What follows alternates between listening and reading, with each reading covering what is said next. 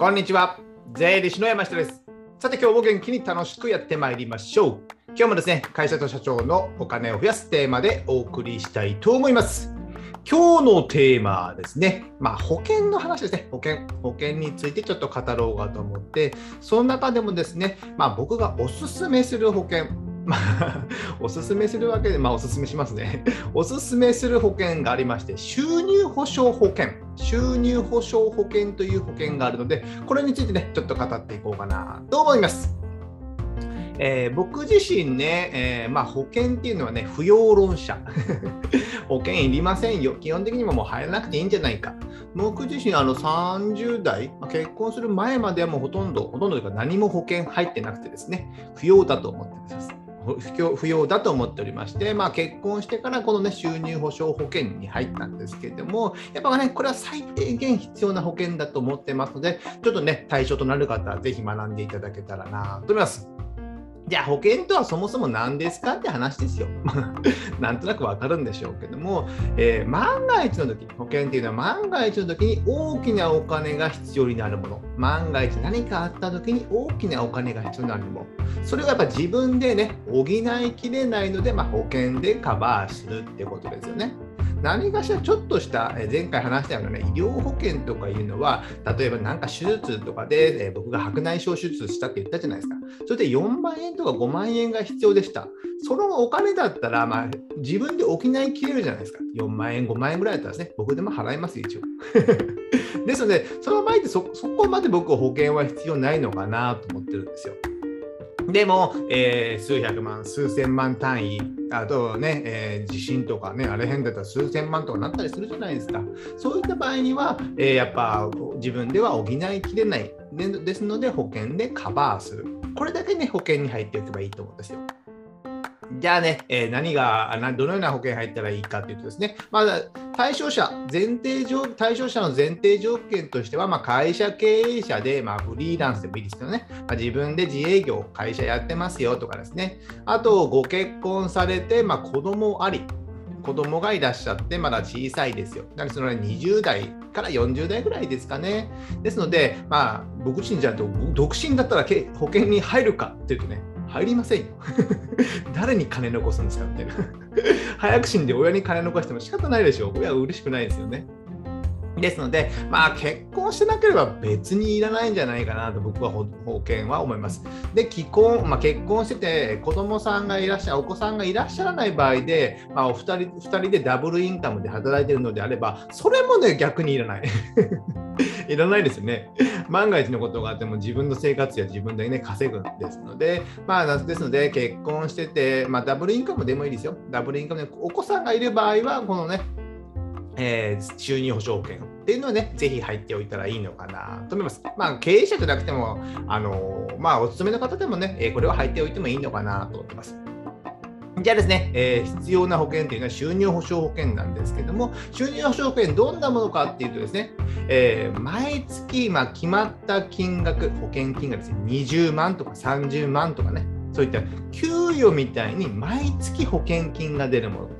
毎月保険金が出るもの。こういうもので、えーまあ保険期間20年から30年ぐらい、これ年齢の縛りがあるのかちょっと分かんないんですけど、保険会社によって違うと思うんですけども、まあ、よくあるのは子どもの大学の卒業の年齢とか、22、3歳とかね、それぐらいに合わせる保険の終わりをですね、でその30歳で入って、えーまあ、55とか、えー60ぐらいになるのかな、まあ、この辺ね、年齢はね、いろいろ様々かと思いますけども、まあ、2、30年ぐらい入る保険ってことですね。でですね、あの給与みたいに20万とかもらえるので、それはね、年間にすると、まあ、240万ぐらいになるじゃないですか。かける30年なので、まあ、入ると7200万、最大今死ぬと、はい加入してすぐ死ぬと7200万近くの保険金がもらえる。これが最大であって、なので、すぐ死んだら勝ちなんですよ。勝ちじゃないね。負けですけども、一番保険金がもらえる。その後、えー5年、10年経っていけば、どんどん保険金がま右肩下がりみたいに減っていくということですね。ですので、もう最後の方にはもう数百万しかもらえないってことですけども、ただね、まあ数年経って解約してもいいと思うんですよね。ある程度お金が貯まってきたのであれば、別にそこのお金からね、えー、学費やらいろいろ出せ出せたりするのであれば、別に必要ないっていうことがありますので、えー、ここら辺ね、えー、考えて入っていただいてもいいのかなと思います。じゃあですね、この収入保証券、どこの保険会社がおすすめかというとですね、僕自身も入っているこの FWD 収入保証保険。FWD 収入保証保険。FWD っていうのはアルファベットですね。FWD。収入、富士なんちゃら保険でしたかね。富士なんとか保険なんですけども、これね、何がいいかというと、まあ、保険料が安い。安い。僕自身ね、33ぐらいの時に保険入った、33ぐらいかな。10年以上前は入ったと思うんです。10年近く前かなぐらい入ったと思うんですけど、その時に入った別のね、収入保証保険があったんですけども、その時は4780円だったかな、えー、ぐらいだと思うんですよ。でも、2年前、2020年の10月に見直して、別この FWD に変えたらですね、なんとですね、保険料が3697円。時間が経って僕が年を取ってても、えー、保険金安くなってるんですよ。保険料がですね。すごくないですよ。すごくないですか？ですね、これね、あの非喫煙で、まあ、健康体あの健康診断の数値がいいとかね、そういう方であればですね、結構保険料が安いですので、えー、見てみると、まあ、30歳の非喫煙者有料体みたいな。だと、だとえー、保険金、年金のまあ10万円毎月出ます。だと、保険料が2136円とかね、結構安いですので、ぜひね、こちらの保険ね、えー、入っていただ、あ、見直していただけたらなと思います。で、まあ、このね、10万円を20万円にしたいとか、30万円にしたいとかね、いうのであればですね、これかける2、かける3、まあ、保険料が倍になる、3倍になるだけですね、単純計算ですので、えー、この辺ぐらいを基準にね、10万円、最低10万円、まあ、20万円ぐらいあれば、まあいいんじゃないかなと思ってます。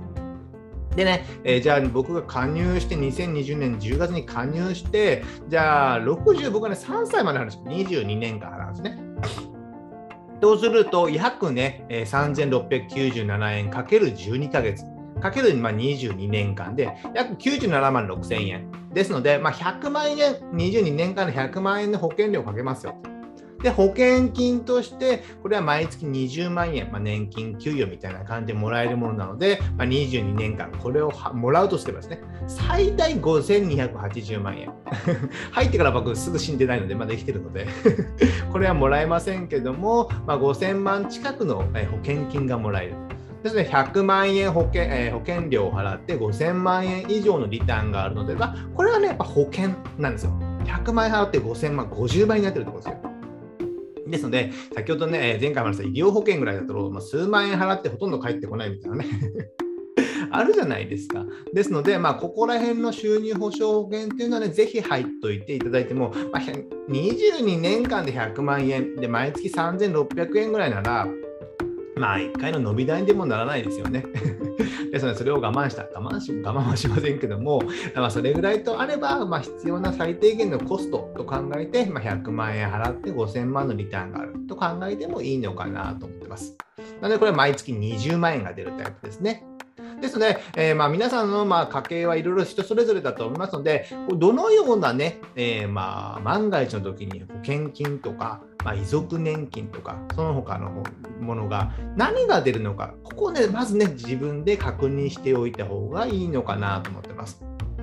あのまだ収入保障の保険に入る前にですね、まず遺族年金というのは、まあ、ここね、遺族年金難しいんですよ。お子さんがいらっしゃる場合、収入のどれぐらいっていうのね、よくちょっとわからないので、えー、いいね、記事がありましたので、えー、リベリベラルアーツ大学の両学長ね、両学長が書かれている記事がありましたのを遺族年金ですね、こちらで確認していただけたらなと思います。大体ね、お子さんがいらっしゃる方で、小さいと105年間150万から200万ぐらいの遺族年金。例えば、まあえー、世帯主の方が亡くなったら、まあ、200万ぐらいまあ出ますよということですね。ですので、月15、6万ぐらいになるんですかね。ですので、それぐらいになる10万から15、6万になるってことですね。これが遺族年金でもらえる。で、僕自身ね、あとね、ワンルームマンションの投資をしてまして、これが家賃年間で手残りでまあ70万ぐらい。今ね、ローンがあるのでほとんど残ってませんけども、えー、このローンが男子、団体信用生命保険ですかね。に入っていますので、この70万円が、まあ、男子が2000万ぐらいで買ったのかな、あれですね、2000万円がチャラになるっていうことですので、毎月、あ毎月年間で70万ぐらい入ってくるっていうことですね。ですので、まあ、僕自身ね、自宅の名義は僕じゃないんですけども、妻名義なので、この男子は別に関係ないんですけども、まあ、旦那さん、まあ、意外と世帯主、旦那さんが、えー、自宅を、えー、買っている。で、住宅ローン、住宅ローンがあると、団体信用生命保険が入るので、その男子で、えー、借金がチャラパンになる。ですので、家賃がゼロになるんですよね。家賃がゼロになる。いいですね。旦那さんが死ねば、死ねばって、死ねばって言い方失礼ですけども、えー、家賃がゼロになるってことなので、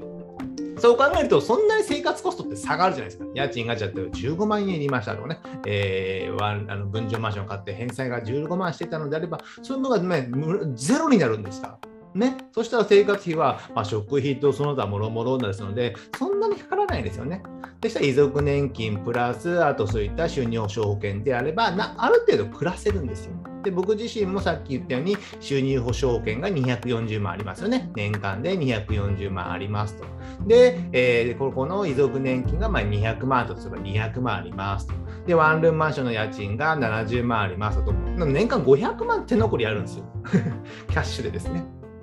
であれば、まあ、月40万ぐらいですので、まあ、最低限生活はできますよね、最低限。あと、妻も働いていますので、そこの収入がいる、給与の収入があるとすれば、えー、プラスアルファもなる。それであの今まで積み立てた積み立て NISA とか iDeCo とかね、僕の分とかもあるし、僕の会社、会社じゃない、これ山下家で積み立てた資産っていうのもある。あと、まあ僕の会社からの退職金もね、多少は出るでしょうから、ビビったるもんですけども、えー、それが出て、プライスですってね、プライスですって帰ってくるっていうこともありますので、そうするとね、えー、全然暮らせるんですよ。なぜここまで言うかというと、ここまで考えておけば、そんなにお金の不安、じゃあ万が一自分が何かあった時に不安ってなくなるじゃないですか。そうすることによって、ね、お金に悩まされなくなるっていうことがありますので、この現実をきちんと知っておく、遺族、さっき言ったように、えー、収入保障保険に入って、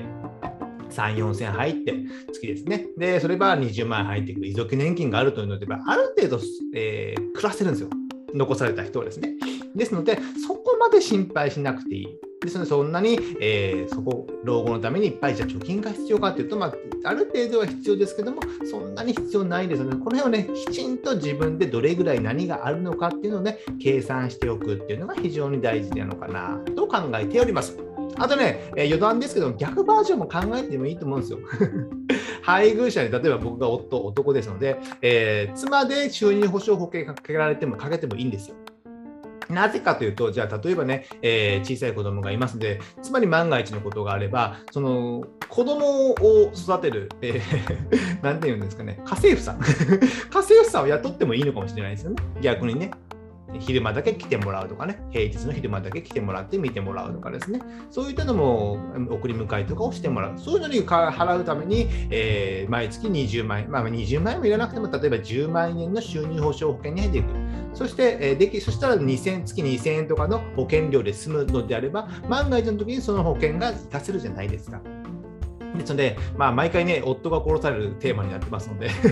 相続とかね、いろいろするときにね、えー、お父さんがみたいなね、いつもお父さんお父さんが殺されるんですよね。